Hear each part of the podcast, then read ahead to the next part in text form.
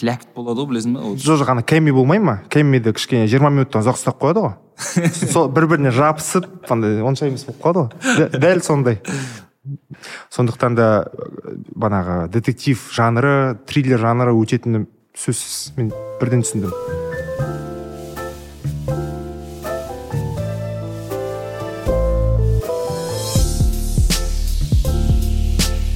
Иә. Про театр. иә. Конышбаева театр, да? Наш Астанинский. театр имени Қуанышбаева Мгм. Я так понимаю, Тополек в красной косынке, да? Да. Чингиз Атматова. П- Почему он называется? Короче, орысша тополек, Да. қазақша шинарым. Шинар мен тополь вообще разные деревья. Это не одно и то же. Ну, шинар это чинара. Это не тополь. тополь Тополь это другое дерево. иә И я не знаю, почему так называется. дейді ғой Шинар ол э, жоқ қазақша шинарым, а там тополь орысша. тополь Э, демейді ғой Тополь это не шинар. Шинар это другое дерево. разве Да, я вчера проверял. иә мына этимология жағынан мынау Нет, просто интересно, псих- почему Не именно знаю, так. мен вроде шынар тополь шынар аха тополь енді қалай енді қазақшасы И- Тополь. и- емен а емен ағашына Короче, жатпайды Жомарт из Атырау, Иә. он вообще не знает названия А, покраски он- я- он- этих он- он деревьев, түсіндім потому что я, там он- нету да. их просто. да да бұл жерге елка өссін де ексін де шықпайды дым шықпайды тек мұнай дей В ма общем, Ильяс, да, это жесткий образ. Как, как он дается вообще? мен Это, оқыған наверное, жоқпын тяжело. мен оқыған жоқпын Я капец плакал, когда ребенком был. Мне жалко Да? его было. Обидно так, знаешь. Он такой мужик. Ну, я думаю, здесь лучше расскажут. Но он- это прям тяжелый образ для меня был. не ол драма ма не ол О, драма негізі. иә Вот это, знаешь, он такой мятежный. И он, знаешь, он очень похож на... Вот он именно кыргыз. Вот это есть в нем. Вот за- заметил, нет? не ол қырғыздар несімен Э, ерекшеленеді Вот бізде это э, кыргызская, знаешь, такая вот тема связана с их политической жизнью в том числе. Джамиляға С ұқсамайды? жизнью в горах, в том числе, но Ага. не так сильно. Окей. Вот он такой, знаешь, он импульсивный, он где-то потом делает вещи, за которые потом переживает сильно. Он некоторые... В нем постоянно конфликт, он соткан из противоречий. Хотя, с другой стороны, он идет очень планомерно. Как такая роль дается вообще? сложно конечно ну вообще в жизни ничего легко не дается конечно но оған қарамастан бұл спектакльді жиырма күннің ішінде қойып шықтық за 20 дней он күн читкада болдық он күн прогон жасадық сонымен аяқ асты жиырма күннің ішінде спектакльді алып шықтық и уақыт келе келе ну он был таким сырым немножко потому что за 20 дней это сложно и потом по- постепенно мы его об- обкатывали, э, играли постоянно, потому что это кассовый спектакль. э, Народ требует этого спектакля. Мы иногда в месяц играли 3-4 раза. Бывало такое. Но это очень сложно, потому что э, пока соберешься, пока вот это все, все силы соберешь, пока мысли все соберешь, это очень сложно. И меня не хватало, честно, на 4 раза, потому что у меня не было состава в этом спектакле. Я был один. Вот в прошлом году только мне дали состав. За, за пять лет. пять лет бір бана рөлді сомдадыңыз ба Один, да. Ну, состав, состав болған жоқ, состав берген жоқ, потому что. Состав болған жоқ. И м- былтыр ғана состав берілді. бұл жерде состав берілді деген тұрақты составты айтыпсыз ғой құрам иә бір или оған дейін Иә, мен жалғыз болдым оған дейін. Маған... И Ильяса играл, и Алибека играл, и женский персонаж иногда играл. Не, не, не, не. Именно, Ілиястың рөліне. Менде состав болған жоқ та.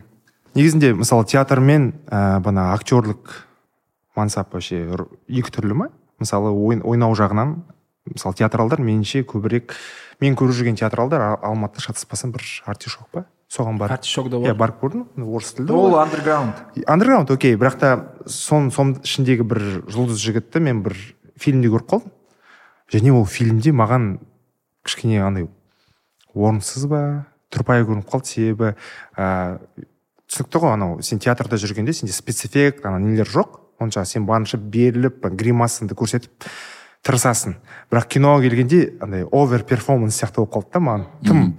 И ну қажет етпейтін жерде банағы театралды бір нелерін көрсетіп қалды Кино, қандай кино? Полный метр? Мысалы, э, кинотеатрдан ба или просто сериалдан ба? жоқ жоқ ол полный метр мен ютубтан көрдім аны Мгм. сондай айырмашылық неде дегендей айырмашылық мынада мысалға ыыы, егер полный метрға түсетін болсаң ә, лишний эмоция лишний ә, жаңағыдай гримасаны бүйтіп мыжымату например бар ғой ол ыыы, енді ойлашы алдыңда үлкен экран и бийтіп жатсаң ананың бәрі слишком көп болады да.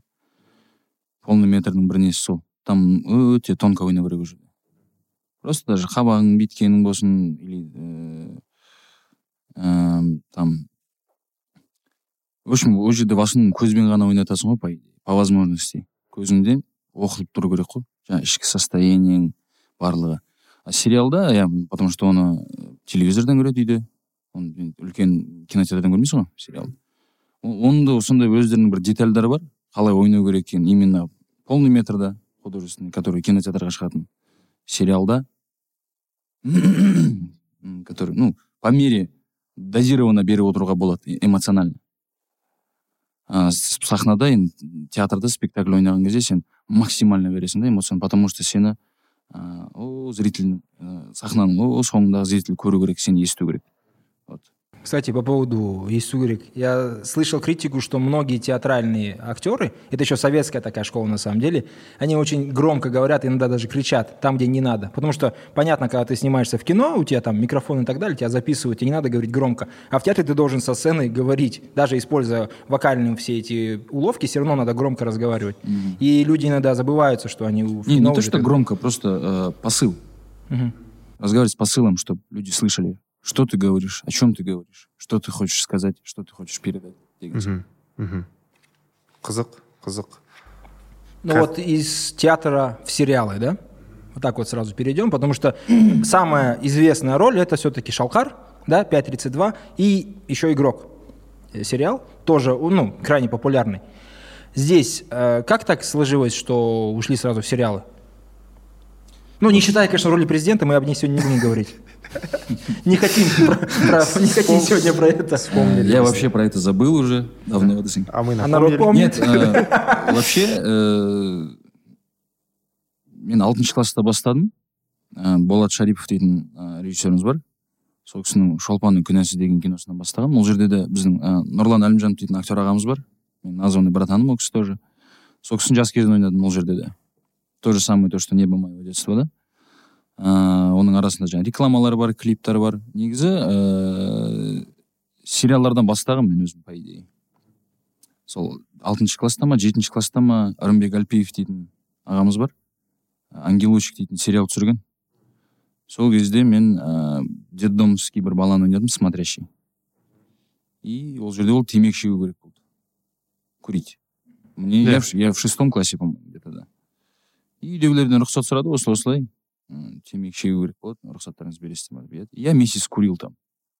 Месяц курил в кадре сериалда и вот так пошла понеслась И до сих пор курю действительно. и до сих пор шалқар бағана шолпанның күнәсі дегенде өткенде бір шығарылымда біз сол кітапқа арнағанбыз бір жарты сағат соған кеткен шығар талқылау бұл жерде шолпан андай бір пәлсапалық ой болды да негізінде шолпандікі расымен күнә ма ол негізінде бір ә, күйеуімен консенсус таба алмады бағанағы оның үстіне ауыр бір мәселе түсті да бұл жерде күйеуінің белсіздігі. Ну ә, қаншалықты рас өте ауыр сұрақ болды негізінде. Бұл жерде ну әр, әр, әркімге по-своему оправдание таба бересің ғой ол жерде? Иә. смотря кого ты хочешь оправдать. Иә мен қыз, қызды аядым шолпанды. Айдайсың ғой енді рас қой енді ол? Қалай мерт болды соңында иә. Махаббатынан. Соны аспанға қалай көтерді сол кісіні? Жұбайын. Сол кісінің қолынан мерт болды. Өте бір трагедия жақсы. Ну да. мен негізінде сол шағын әңгімесі ғой мағжан жұмабаевтың. Неге соны экранға шығармасқа деп айтайын деп отыр едім негізінде. Ол бар дейсіз. Бірақ та оның аты шолпанның күнәсі болған жоқ иә? Басқаша болды. Қыдан келетін. Шатаспасам жоқ мен көрген кезде шолпанның күнәсі болды. Сол кезде шолпанның күнәсі болып берілген А. көрсетілген. Қазір қазір білмеймін может ауыстырып жіберген шығар. Ауыстырып жүрген сияқты. Себебі біздің оқырмандар комментарийде басқа атауды айтты. Да. Иә. Ә, одан кейін ә, менде кетті 2015-тен бастап ә, таңдау деген сериал қазақстан ұлттық арнасының сериалы 33 сериядан тұрады 45 минуттан. отыз үш серия қырық бес минуттан? Иә. Қанша ай түсірілді екен? Ес- есімде жоқ бір екі Иә. жарым айдай түсірілді ау потому что екі юнитпен түсірдік. Мхм. ә, содан бастап жалпы мен сериал сериалдардан бастағанмын өзім по идее. И сол ә, сол сериалдың режиссері ә, айдын сахыманов. Жомартович ә, оған қазір қазір келе, жат, келе жатамыз. Алда ә, одан кейін нұрғиса әлмұрат. Мхм. қазір ә, единственный ә, біздің қазақ бауырымыз менің досым. Ә, түркияда режиссер болып кино түсіріп жатыр. Жалал уже екінші сезон түсіріп Исторический.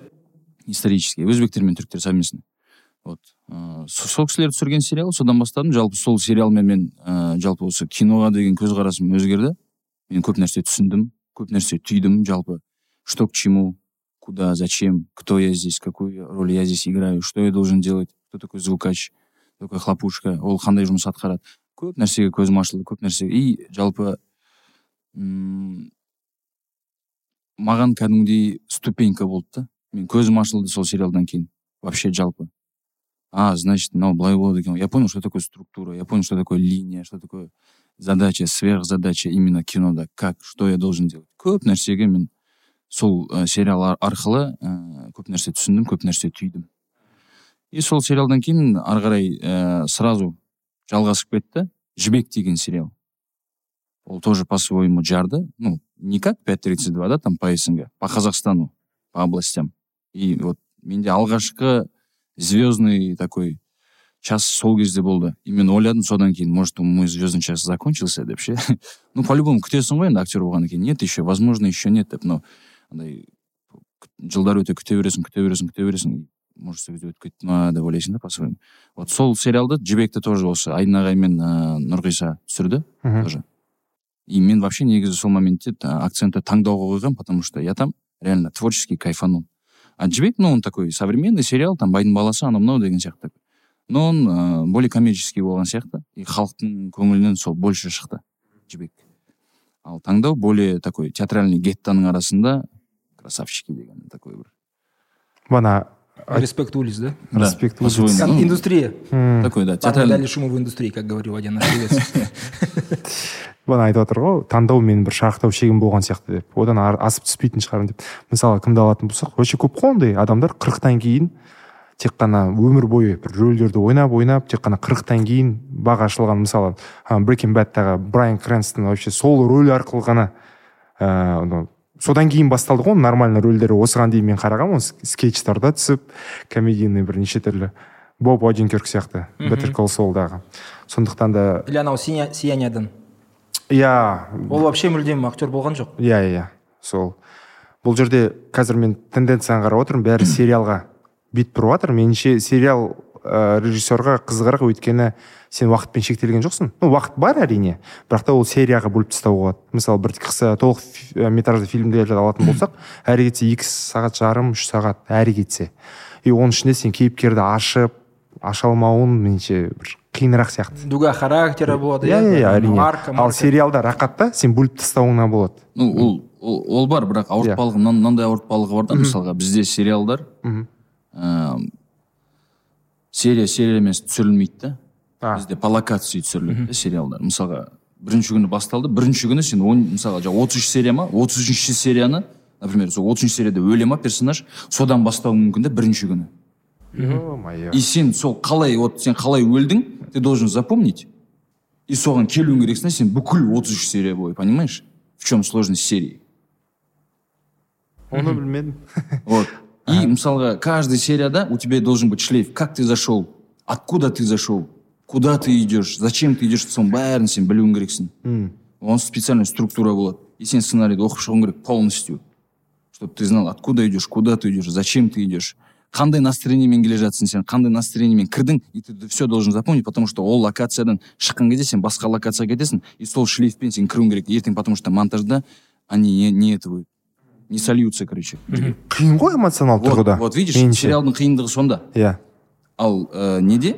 кинода Кинода, мысалға, там понятно, да?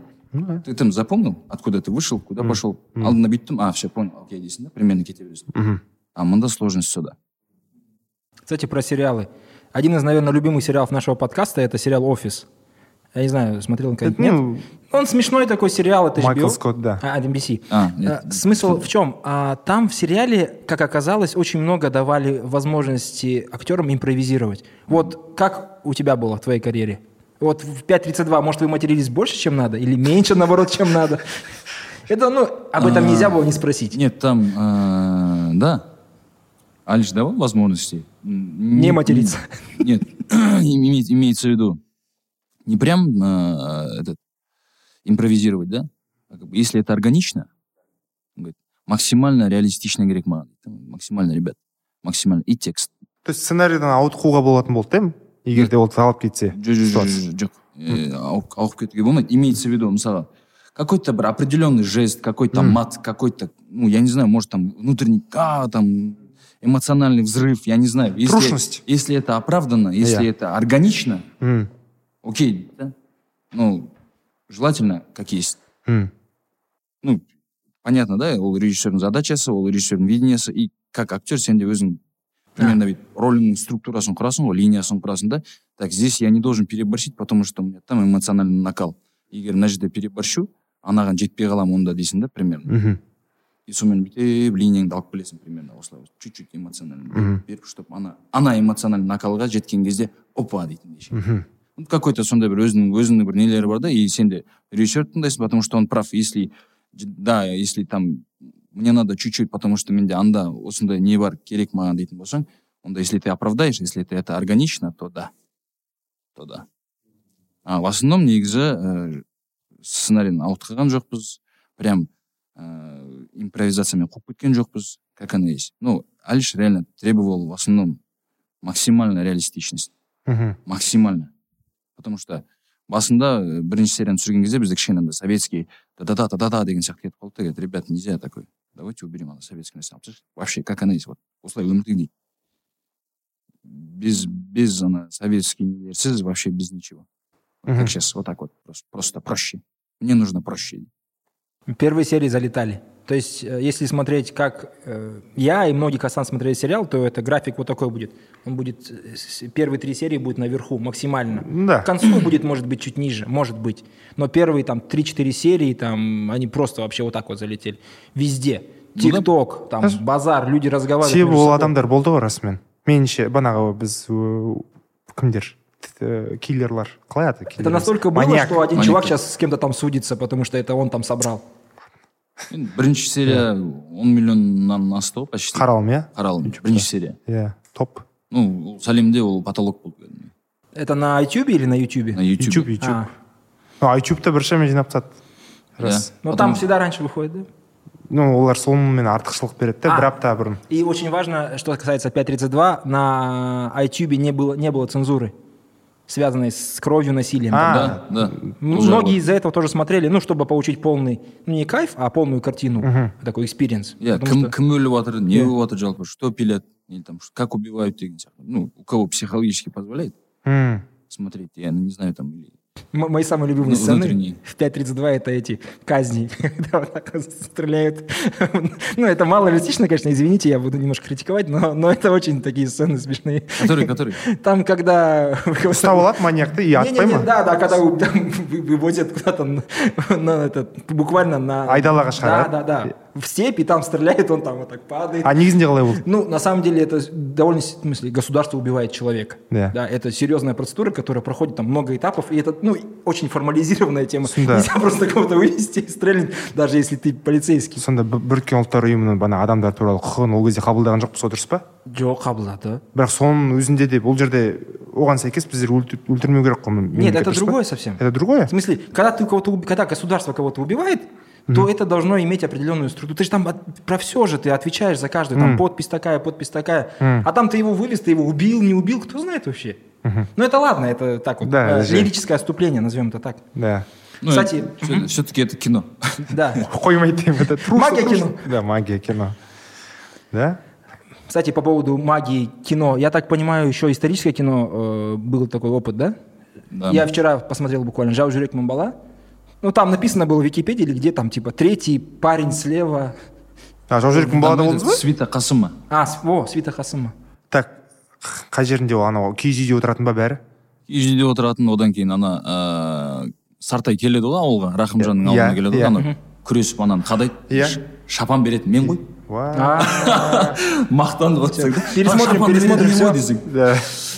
Не да. Ыыы мың бала мың баланың алдында историческийден менде ііі біржан сал болған. Мгм. досхан жолжақсынов түсірді. Осы ыыы көкшетауда түсірдік.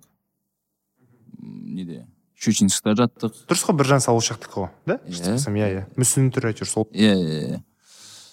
Бір жарым ай бір жарым ай екі ай съемкада болдым почти. Мен қай қай кезде түстім он бірінші класста. Он бірінші классқа ауысатын кезде ма оныншы классты бітірген кезде ма түстім?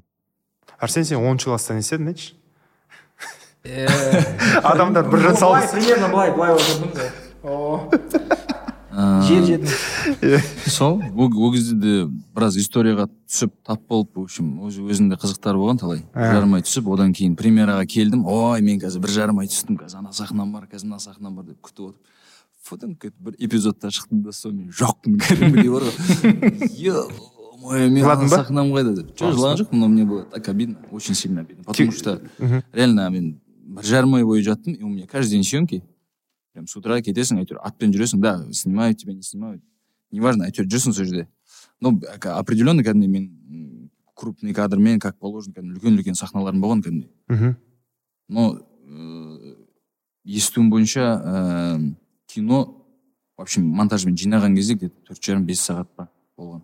Е мое көп. И бәрін кескен ғой. Скорцезе демал деп тұр ғой төрт жарым сағатын. Ну мне кажется негізінде э, можно было бы оставить но просто на две части поделить по два с половиной часа ну или по два часа. М, а так делают же выпускают иногда. Да, Э, просто- қазақ хандығы тоже так сделали. Его потом разбили на просто реально ана жерде по своему күшті сахналарым болды ана жерде ойбай бүйтіп не ұстап тұрамын змейка ұстап тұрамын әпкем келеді деймін болды. А хотя мен сол змейканы жасап жатқан сахнам болатын. Как будто он сделал ну вообще произвел да вот это все и сондай сахналар болатын ана одан кейін ләйлім кетіп бара жатады ыыы артынан атпен қуалайтын сахна болатын. Короче жылап кетіп бара жатады әпке бірдеңе деп. В общем сондай күшті күшті сахналар болатын по идее бәрін кесіп тастады. Жоқ. Иә. анау тимоти шаламені білесіздер ғой иә қазіргі? Дюнада түскен бала шекспировский король иә шекспирский король анау ол анау арық шаба келген шашы ұзын француз сияқты бала сол бала айтып отыр «М, мені кім шақырады дейді «А, кристофер нолан киноға түсіруге енді кристофер нолан ол кезде бәрі шулап жүрді. Бэтменнің трилогиясын түсірді инсепшн түсірді начало кіммен ди каприомен и мені интерстелларға шақырады басты рөлде макконахидің ұлын ойнайсың дейді. Е мое дайындаламын дейді. Үш жарым ай бойы сол лагерьде жатады екен дайындалады түседі. Шыққанда шамамен мысалы екі сағат жарым фильмнің тек қана бір жарым минутында ма бар екен. Жылаған ғой премьерасына мамасымен барған ол кезде. Айтып отыр да біз одан көбірек түсіп едік дегендей. Жинасақ бір жарым минут қана шықты. Сондықтан да иә. Негізінде бізде байопик деген вообще әлемдік бір тәжірибені алатын болсақ жақсы болып шыға бермейді. Негізінде байопик деген себебі міндетті түрде бағанағы жанұясы шығады. Тірі бір күні кеше болған ә, бір рөлдерді сомдайтын болса тарихи тұлғаларды.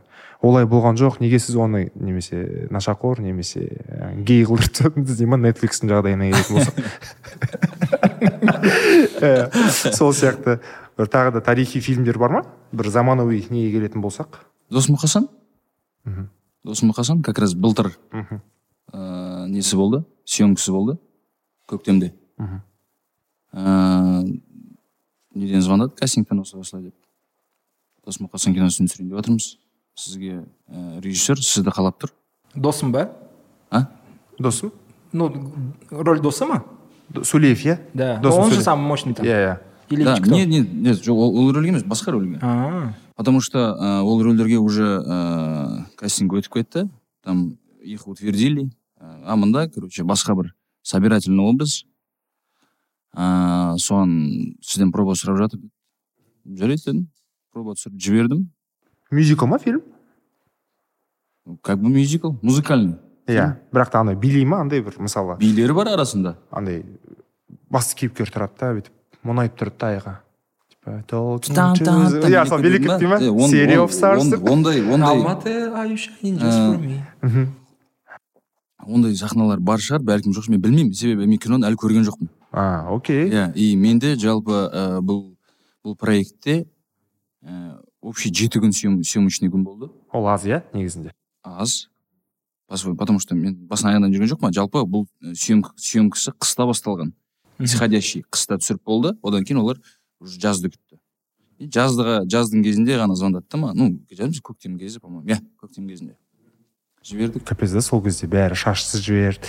Анау алпысыншы казахский битлз ба иә битл битломаны еді ғой оларда.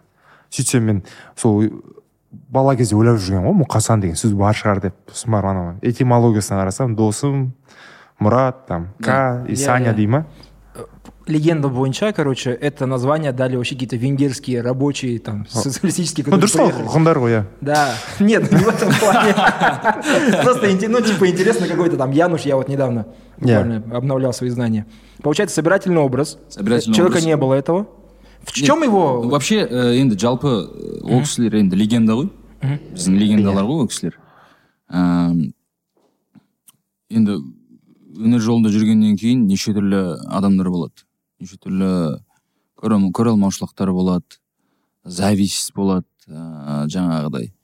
Ыыы не подножка қою деген нәрсе болады. Бірақ ондай адамдар көп болған ғой ол кісілердің өмірінде. Көп болған.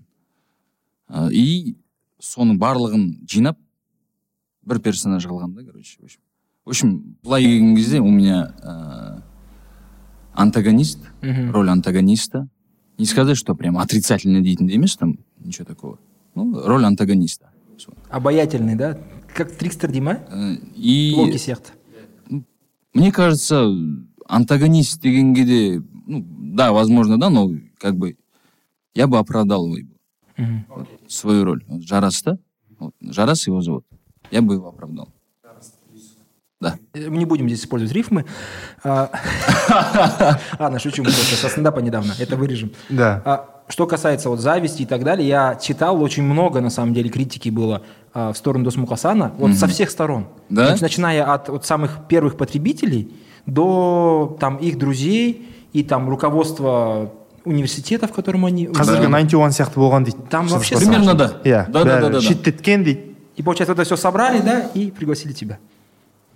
да Потому что там они, короче, там прикольно, они, с одной не, стороны... не только меня там э, көп адам шақырған ғой енді кастинг кастинг Ага, болады. не, я понял. ну да и солардың арасынан мен таңдаған болып тұр да енді былай қарасаңыз. Там, короче, их давили. Я так читал, что э, это вот типичная история таких, знаешь, казахских айсбрейкеров, Да, которые приходят и ну, переворачивают индустрию. Они со всех сторон окружены хейтом, критикой, Да, да, да, да, подлостью. Эти говорят, что вот э, они там э, популяризируют западную буржуазную модель исполнения. Да, да, да. Такие вот нағыз қазақтар говорят, блин, чуть- не может четыре мужика казаха петь вместе. Такого не бывает. Не бывает такого, да? То есть казахская музыка до этого, это вот один чувак стал с домброй, расфигачил, все, эта тема там выс- выступил. Соло. А тут типа четыре человека, гитара какая-то, электрогитара, саксофон. сосын Саксофон. Саксофон. Қ- құрманай омарова келді дейсің ғой әйел адам Ну Да. и, и Э. вот, и короче, я так понимаю, что это их жизнь Барабан. это реально страгл, да? Они там проходили ну через бро жесткие вообще просто эти- кімдерді алатындар болсақ алпысыншы жылдардағы барлық мынау культура субкультура А. студенческая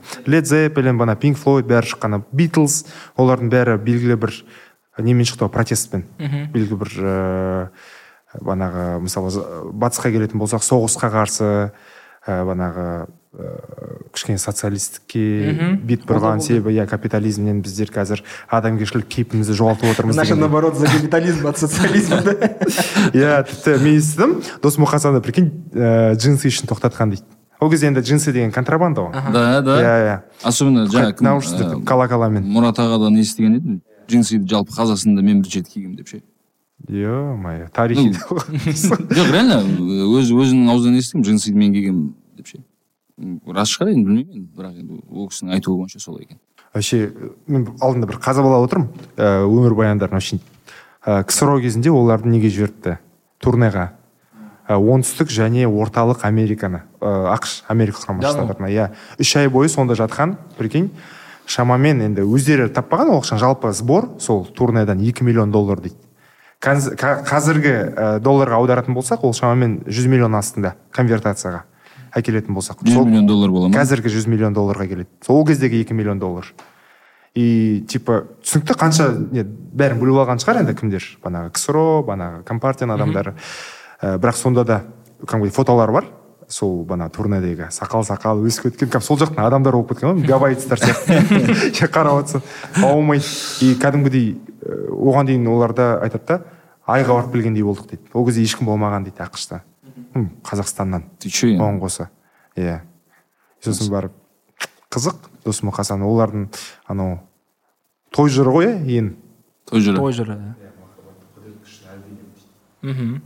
Вообще это как они переформатировали казахскую музыку. иә Это же типа круто. То есть ты представь, это вот э, в совок времен застоя. Yeah. Да? У тебя там в голове, с одной стороны, э, странная идеологическая вот эта вот э, как бы настройка, что вот надо вот так вот, мы идем к будущему, нации вымрут, государства вымрут.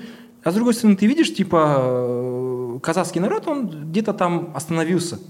Идет на, на убыль вот эта вот казахская культура, ее нету. Надо что-то менять. әрине А, и ладно, там старики слушают одно, но молодежь, она уже все другая. Надо с ней работать. И вот эти вот песни, они вернули, это очень важно, надо отметить, что они вернули интерес казахской молодежи к собственному языку. Даже если это был языки местами там, ну, вот этот есть же, как она называется? А, қырық бес қыз ба? он алты қыз он алты қыз иә иә қырық бес қыз бар А, ну абаймен короче абаймен шатастырды қара сөздерін так абайдың он алты қара да. сөзі абайдың қара қыздары. Абайдың и этот жаңа айттым ғой екі мың он бесінші жылы жаңағы таңдаудың режиссері айдын жомартович сахаманов деп. Вот э, осы э, досмұқ хасанның режиссері айдын жомартович сахаманов. Короче анау закруглилось дейді ғой. Ну так получилось Иә. да. И, Уроборос. не, енді как бы э, кастинг жүрді как положено да и солардың арасында мені таңдап именно осы рөлге. М, потому что мен күшті екенін білген ғой. Да.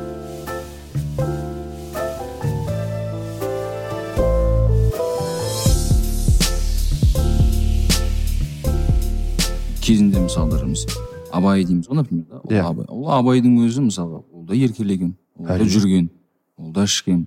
Әрине например например иә? Қайсысы иә рас қой. Рас оны қа- қабылдай алмайды адамдар. Вот ол жағынан көрсетсең ей не істеп жатсыңдар дейді да мысалға. Мгм. ну как она есть по факту егер солай көрсетсең ол солай ол да адам ғой. Әрине. Мінсіз емес. иә и бізде видите мысалы мысалы кезінде мұқағали например тоже. Мгм. шәмші например. Например. Иә. То же самое шәкен айманов например. Бәрі ғой например бәрі. Адам ғой олар да например олар да көрген олар да бала болған олар да балалық істеген например. Но бірақ дегенмен де олар тұлға да олар сондай үлкен кісілер например. Бірақ енді оны мынандай тұлға деп бәрі қабылдағаннан кейін андай қылып көрсететін болсаң ей не істеп жатсыңдар дейді да бізде. бұл фильмде өздері атсалысты ма? Бағанағы мұрат? Аа, площадкада көргенім бар. Мхм. Э, екі рет па? Екі рет көрдім деймін, по моему ну иә типа ол жерде сондай бір ірі тұлға жүр. Сен соны сомдап жүрсің мысалы. Мхм. ә, меніңше андай бір давление болмай ма үстінен. Типа блин өзі Ну, жүр ғой дегендей. маған Иә. маған ешқандай давление болған жоқ. Мен собирательный персонаж болғаннан кейін бәлкім может я этого не прочувствовал.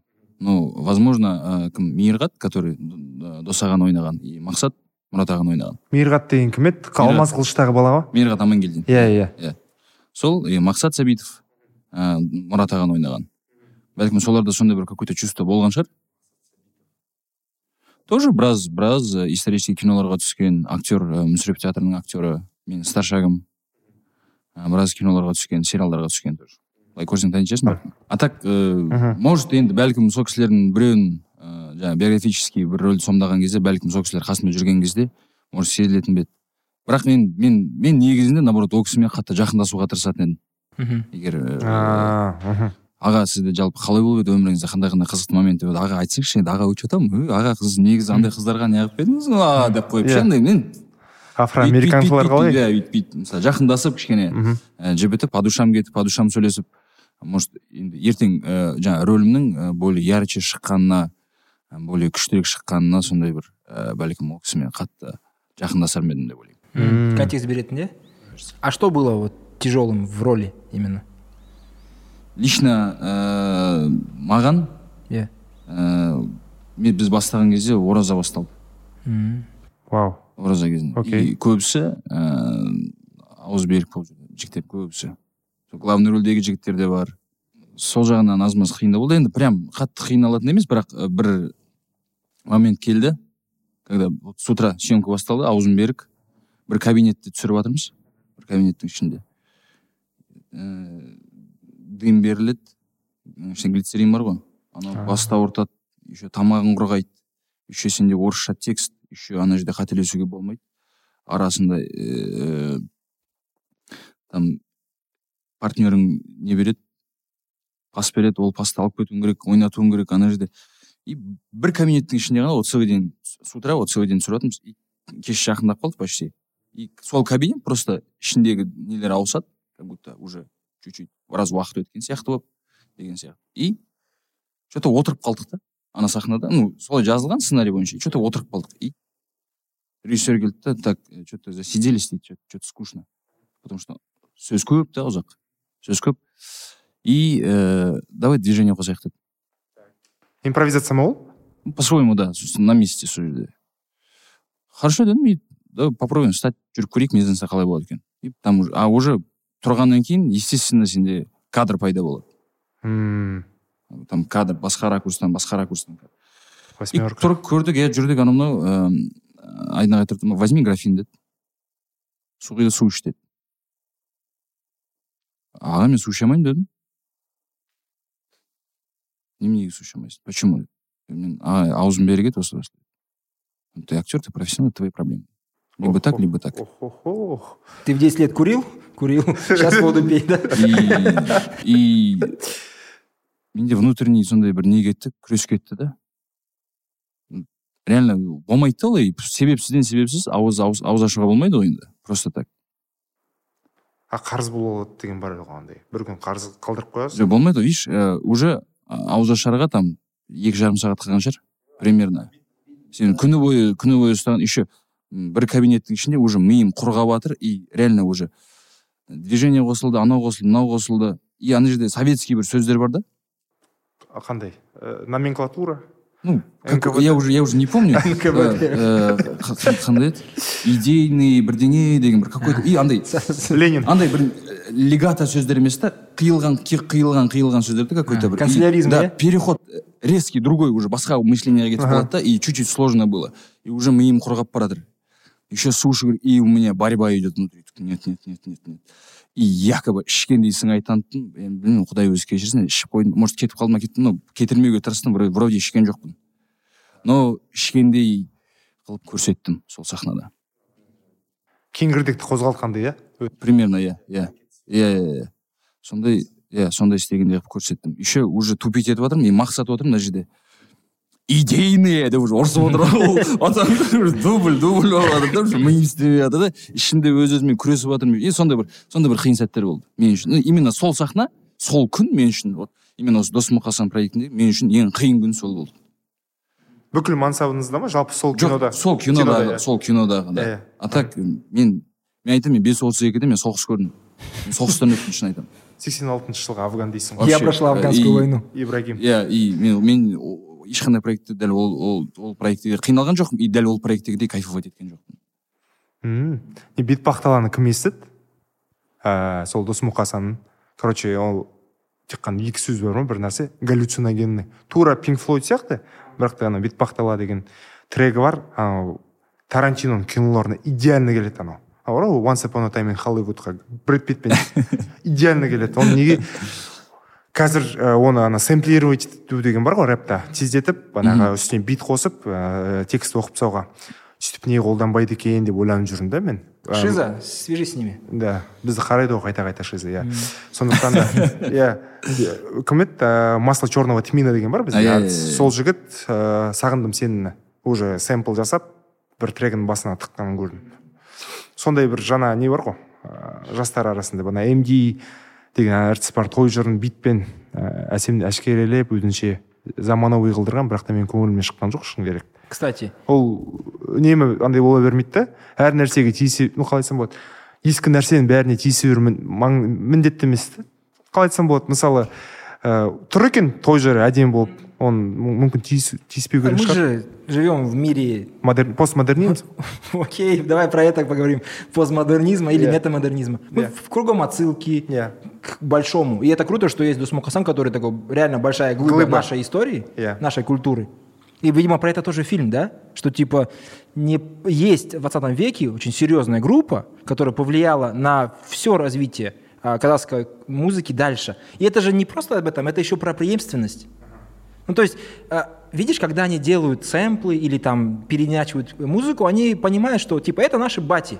Там, типа, Дос Мукасан это вот реально бати. Они на пьедестале, и мы к ним, а, ну, как, на них равняемся, к ним делаем отсылки. И мне кажется, это круто. Если фильм выходит, и кто-то не, то, не, не до конца знал про Дусмукасан, он может Ну да. свои знания обновить. И такой тем-то вдохновиться. По-любому там будет много музыки. По-любому. И это же, ну, это круто же. Там даже я слышал, например, мынандай сахна бар, где э, одним кадром меняются декорации, там и танцы, и, и сол сахнаны снимали целый день. Одну сцену. Одну сцену, там потому что все одним кадром. то есть шкафтарды алып тастайды 1917, Там, короче. да, как иә. мюзикле все меняется же, Ага. декорация Да, да, да, меняется, да. на ходу актеры меняются, ана жақта билеп атады, андай мындай. Вот сондай бір сахна бар, чисто одним кадром, полный-полный бір ән, и там все меняется. И камера тұрады кетеді, и все меняется. На ходу и билеп атады, и декорация ауысып атады, и анау. Вот сон- со- сондай бір сахна бар деп естідім, мен өзім көрген жоқпын бірақ әлі.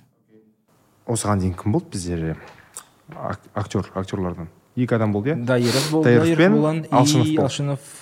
сол солар иә солардан үнемі сұрайтын мысалы актердің құралы не Актердің құралы, внимание, қай жағына внимание? Адамдарды өзіне қарату ма әлде жоқ, оған ол талап ететін внимание ма? Ол өзі, да, внимание, внимание, обращение на все, наблюдательность. Наблюдательность. мхм Зейін ғой, зейін, зейін салу. Иә. Внимание. а бана харизма дегендер ше вообще харизма деген бар ма? Біз айтып отырмыз харизма деп бірақ ешкім түсіндіре алмайды. Ой там есть какая то изюминка дейміз де. Ол енді ә, табиғатынан берілетін дүние шығар. Иә. Бәлкім. Әр адам ерекше ғой. Иә? Иә біреу жақсы жаман деп айта алмайсың иә индивидуальный кар- әркімнің әркімнің өзінің ерекшеліктері бар әркімнің өзінің обаяниясы бар әркімнің өзінің андай бір харизмасы бар. Егер сен ол ол именно сол нені қосқын имеется в виду оятқан өзіңді пробуждать еткен болатын болсаң сол качествоңды. И как ты умеешь этим пользоваться? Конечно. Ол ол да по своему құрал. Ну ә, внимание внимание в чем внимание ә, зерттеу ғой. Бақылау зерттеу басқа адамдарды например вот у тебя другой характер у тебя другой характер.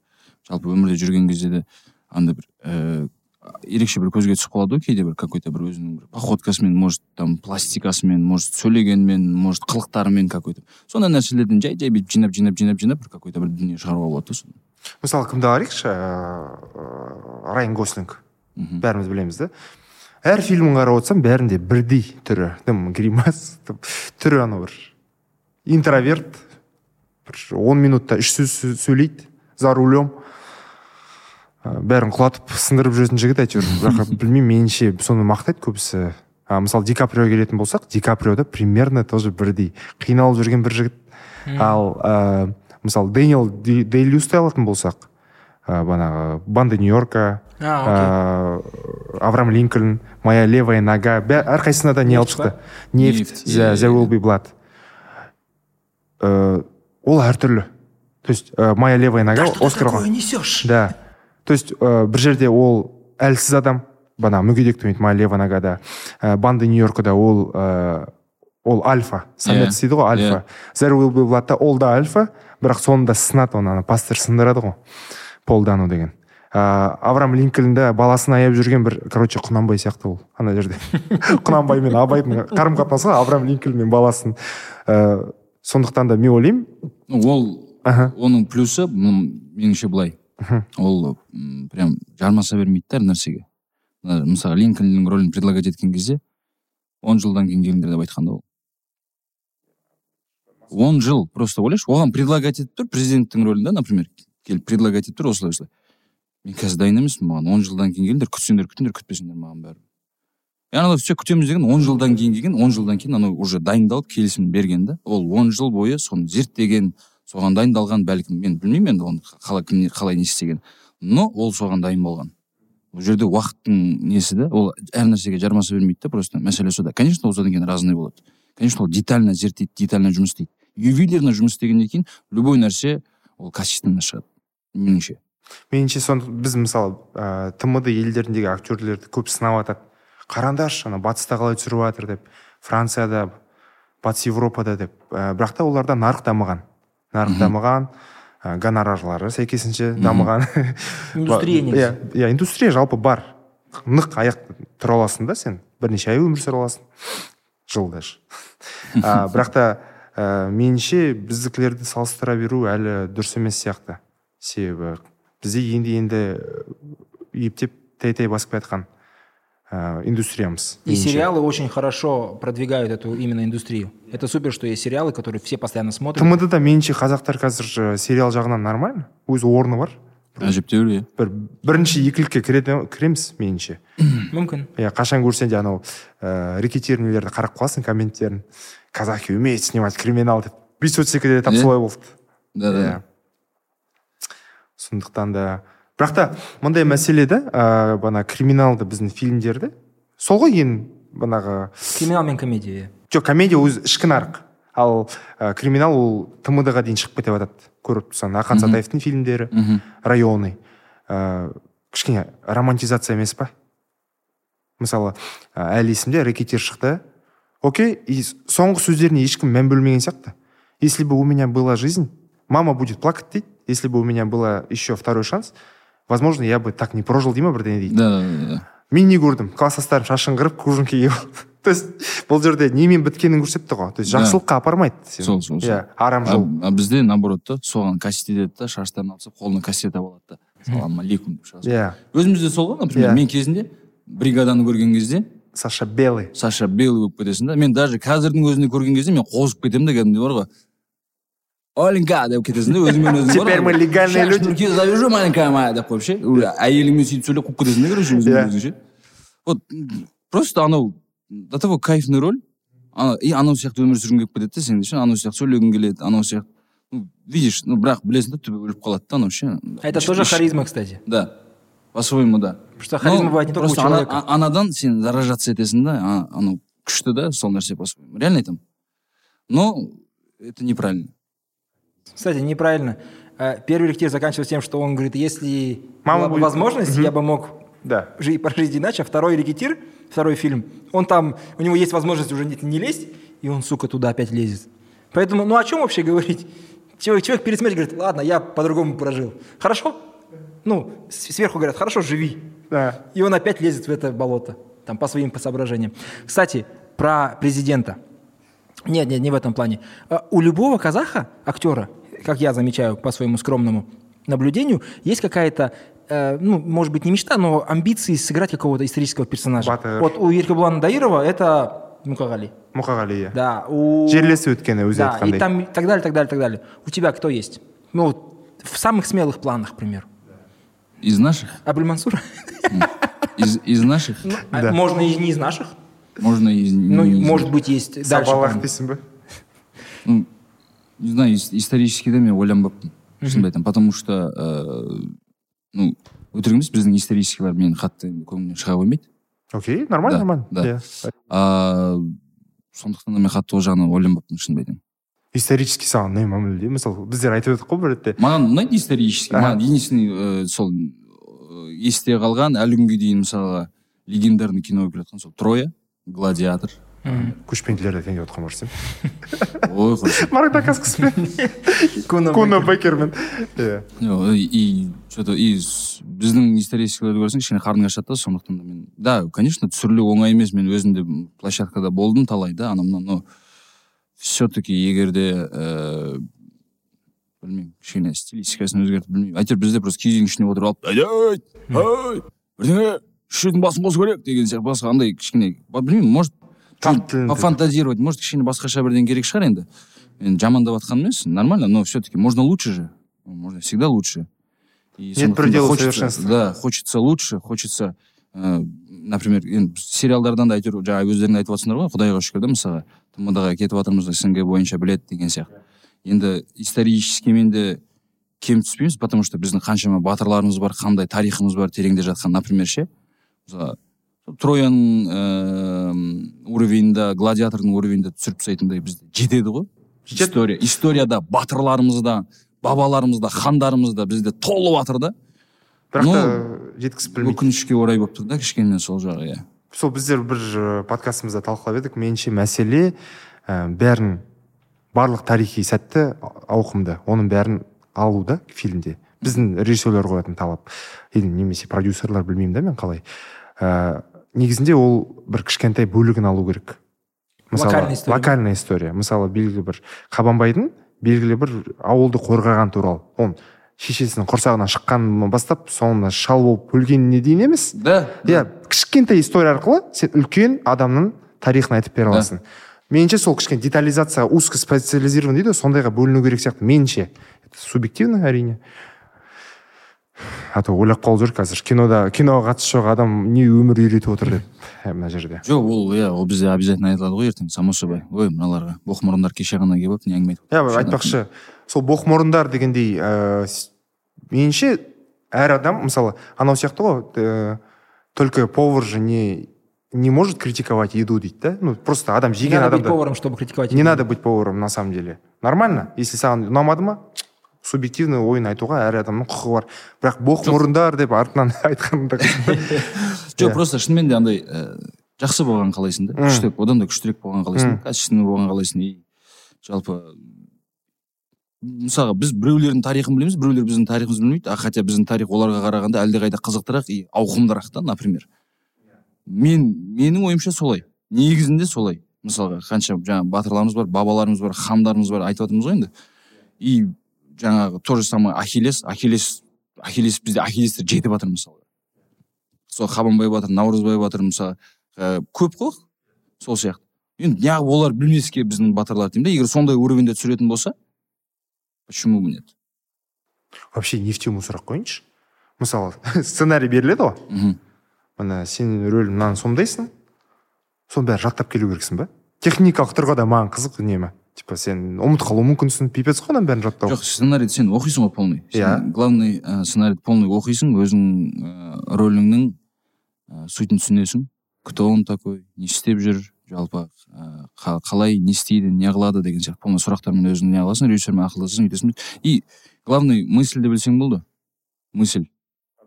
Бірдей болу керек емес. Жоқ бірдей болады ғой просто мысльді білсең ана сөз автоматически келіп отырады потихоньку бірақ и мысалға күніне смотря жаңағыдай ғой тоже.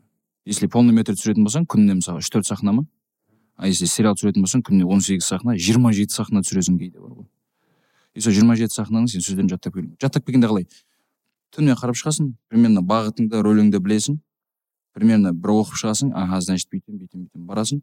Сахнаның алдында бір қайталап аласың партнермен ұра бересің мм. Ол өзі автоматически келіп отырады потому что сен білесің не істеу керек. Мм. Сценарий. Ну просто андай өлең болса өлең сөздері оңай да. Ол жерде рифма бар да. Мына жерде қаншама сөз ананың бәрін қалай жаттаған екен деймін да.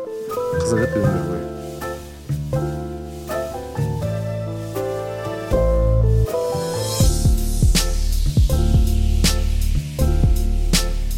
соңғы сериал кинолардан не қарадыңыз? Кішкене. Актердан кино туралы сұрау да как банально. Ыыы Сейчас топ-3 казахстанских актеров. не не Следующий топ три дуть емеспіз. Иә.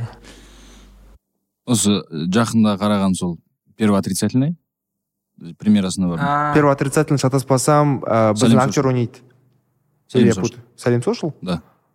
Тоже детективтар әйел адамдар да да да да, да. все түсіндім зарина кармен индира ойнайтын зарина кім зарина кармен. Кармен? Да актриса. Жоқ екен кармен. Электро. одан кейін недавно жаңа неге бардым тоже сәлем сошылға э, как гость пригласили ну короче Ол- сәлем олжас олжас нұрбай түсірген скорая скоро а, ол не- там это снимается из патруля. Не Рустем- который, не Рустем- который в тюрьме Рус- сидит, рүстем омаров а тот второй нормальный. полненький да да да, да. сары бала Да. сары жігіт Не который пирамиды, да, нормальный. иә вот сон соларды көрдім и бұйырса осы міне досым хасанды күтіп отқан сол Қашан шығады екен деп. Қоймайды дей ма жоқ сен не қарадың? Әрсен айтшы маған. Қарапайым Қайрат четвертый сезон. серьезно? А он төртінші сезон шығып кетті ме Төртінші иә. Тема негізі. жоқ әрсеннің бір историясын айтып кетейін. Не үшін ол қарайды? Негізінде ол қарапайым қайратты ұнатпайды дей ма? Этот қарапайым қайратты ол анау бар ғой живой казахский далада сөйлейтін кәдімгідей адамдар араласатын қазақ тілін үйрену үшін ол қазақ тілін үйреніп жүр қазір асқар Не, негізі маған қатты ұнайды так. Сценарий раскрыли да хит леджер да тоже бір ай бойы дайындалған ба таксист болып Короче, там, там же интересно, короче, первых два сезона, они реально как Малдар. Вся- всякой фигней занимаются. Они бухают, что-то вот реально это прям видно. Это показывают вот реально так вот, э, такую жизнь. Потом вдруг начинается переосмысление, они уходят в морализаторство. Это прям неинтересно было. Какие-то там мысли, он там два, два года сидел где-то в квартире и там начитался. Ну, Короче, неинтересно вообще. Четвертый сезон качественно другой. Они нашли баланс между... актив па Да, актив. И пассив. Вот, они шли баланс, и это интересно смотреть.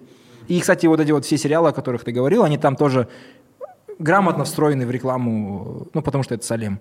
интеграция Просто ты смотришь там на Ютубе, и так раз 20 секунд там про первую отрицательную, ты такой думаешь, а, ну ладно. мм бір біріне байланысып тастаған ғой. Ар- жарнамалап Да, вот такое. и сонда netflix ештеңе қарамайсыңдар ма сендер? Нетфликстен а вот Иә, кстати жақында қарадым. тым патриот болып кетіппіз деймін да да жақында қарадым. Э, только название не помню. Шесть э, 32. шесть тридцать ой шесть тридцать шесть десең да? Э, қалай еді не туралы жанр. Боевик. А райан гослинг крис эванс греймен е е е е мое короче менімен квизға барыңдар кино. Бірден айтып беремін дей ма иә қалай ұнады ма маған ұнаған жоқ неге неге опять опять бағанағы райан гослинг өмірге там уже мұнайып кеткен білмеймін. А, тек шәкәрімді оқыған сияқты ана жігіт өмір бойы. Шәкәрімнің Шәкәрім- өлімін ойлап сол әлі жүрген сияқты құдықта қалай өлді деп. Не үшін құдықта оны өлтірді ғой деп. Жоқ маған имеется в виду ну мен өзім просто может сондай киноға түскім ке- келіп жүргеннен кейін ба деп, например ше? Төбелес? Төбелес боевик. Күшті қыз анна де армас десең да. И андай да например. Бұрынғы кинодағыдай болмаса э, драматизировать етіп бірдеңе бірдеңе руки поднял. Почему ты ее убил бірдеңе нет. Блин черт пах пуф етіп қолын алып ана пистолет түсіп қалып төбелеспейді да келеді да пуф пуф еткізеді да. И ары қарай кете береді вот дейсің да. басында герой өліп қалады еще иә кеше стендаптан келгенмін мен сондықтан да менде әлі андай заряженность болып тұр да. Открытый микрофонға шыққанмын кеше иә. Сондықтан да қызық екен. Шығып көріңіз стендап иә өмір бойы стендап дейсіз ғой батяның қасында. Енді ба- батямен жүрсең иә бірақ енді өзім стендапқа жоқ жоқ қалай? Маған қызық ә, мен бір тикток көріп қалдым. Ә, бана әкең екеуің отырсыңдар бір жерде бір іс шарада и біреу түсіріп жатыр да мына қараңдар бисотеканың жұлдызы дейді. Және оның әкесі деп екеуі сіз әкеңді атымен айтасың ба бір нәрсе иә? Абикешка дейді. Иә вот. И мысалы ә, м, әкеңмен бағанағы сондай жақсы қарым қатынаста болу вообще сыры неде? Маған қызық. Мысалы ондай қарым қатынасты мен көре бермеймін. Еркелеу бағанағыдай бір. Енді мен э, жалпы енді бір бірімізге еркелейміз ғой. Братан дейді маған мен братишка деймін оған. Жоқ ол бала кезден солай келді ма? Ә, жоқ қалай болды бала кезден болғанда иә енді бір барьер бар ғой негізінде қазақтың тәрбиесінде мен көріп жатқан. Барьер бар? Иә. барьер бар енді. Субординация. э, по своему бүйтіп бүйтіп енді э, уже академия бітіргеннен кейін более менее сондай басталды да. Академия типа оқыдық мектеп кезде енді батя жестко тәрбиеледі по своему Э, строго тәрбиеледі. Ана видеолар қарап айта алмас едім ол ол ол иә видишь айта алмайсың. А одан кейін уже кішкене более профессиональный уровеньға шыққаннан кейін уже почему то вот сол, сол, сол, сондай общениеге кетіп қалдық. Жоқ мен қызығып кеттім шыны керек. Сондай қарым қатынастарды көремін ғой. Әке мен баланың арасындағы. Ну меніңше былай көрініп қалды да. Мына екеуі железно бір біріне сырларын айтады. Ну, типа ә, ішкі күйзелістері уайымдарын мысалы әкем мына жер болмай жатыр или абикешка дедіңіз ба қалай? Вот абикешка мына жер болмай жатыр қалай деп темекіні тартып тұрып сен бүйтсе деп айтып беретін сияқты да ол кісі ол айтады меніңше. иә. Енді бірақ енді мен э, лично андай творчествоға байланысты неге қатты не қылмаймын а өмірдегі э, кішкене бағыттарға байланысты өмірдегі какой то ситуацияларға байланысты сұраймын. А творчество жағынан сұрамаймын бірақ ол кісі өз өзі направлять етіп отырады тоже по своему бүйтсе сөйтсе бүйтсең дұрыс болады сөйтсең дұрыс болады деп. Мына жерде сұрақ та мысалы бала бәрі менде бала бар бала бар мысалы мен қазір ә, білмейсің да мысалы сен оған бағыт бергенде ол оған үйлесе ма мысалы сен ә, бала тәрбиесі өте маған қазір қызық болып жүр. Сен оны мысалы гимнастикаға бересің там хореографияға бересің әнге бересің бірақ тілдерді оқытуға бересің ә, ойлап кетемін да кейбірде балалық шағын өтіп жатқан жоқ қой деп. Сен мен оны тым қатты қинап жатқан жоқпын ба дегендей мысалы ол кейде айтып жатады маған ұнамайды мынау дейді мен айналысып жүрген нәрсем. Жақсы сен одан шығарып алады екенсің сен барып тағы да басқа секцияға бересің. Ол да ұнамайды солай жүре бересің ба деймін да немесе қатал болу керек па? Мынаумен айналысшы болды дейтіндей. Андай еркіндік берілген дұрыс па? Қазір кішкене бұл енді үлкен ауқымды тема негізі Иә, по идее ше. Қазір енді қазіргі балалардың ойы қазіргі балалар вообще мүлде бөлек. Біздің кезімізде енді ей бүйтесің десең. Ну шапалақта кетеді ғой иә сөйтіп жүре бересің да ұнай ма саған ұнамай ма сен? По любому айтылды ғой сен істеуің керексің потому что это закон. Мысалы қазір ыыы білмеймін балаларды то ли алдау керек па кішкене то ли потому что психологически балалар слабый да. Біздің кезімізде енді талай таяқ жесек те талай әйтеуір достойный болды ғой бәрі. Бірақ әкелеріміз біз туралы солай ойлайды. Негізінде. Дұрыс ол солай. Сендер бізден несіңдер иә олардың алдындағы поколение олар туралы сөйтіп ойлайды Бала ну кез- видишь по, по ходу де поколение поколение солай кете беретін шығар бәлкім но сонда соңында кім қалады деймін да сөйте берсек жоқ ә, сон аблайхана да да да да, просто ә, шынымен де кішкене балалар психологически мен мен ә, бала енді бүйтіп қарасаң баланы емес өзің тәрбиеле дейді ғой бізде. Мхм. Просто өзің тәрбиелесең болды. Балаң саған қарап по любому бала көргенін істейді ғой не де болса ана өткенде бір роликті көріп қалдым да кішкентай бала. Ә, оған маған похуй деп отыр да. Иә ерасыл қазір похуй похуй жоқ ана бала дерзкий ойнап тұр рөлін. О да оның рөл бір мужской еще отырысын көрдің ба? Мужской мам похуй мам похуй железно.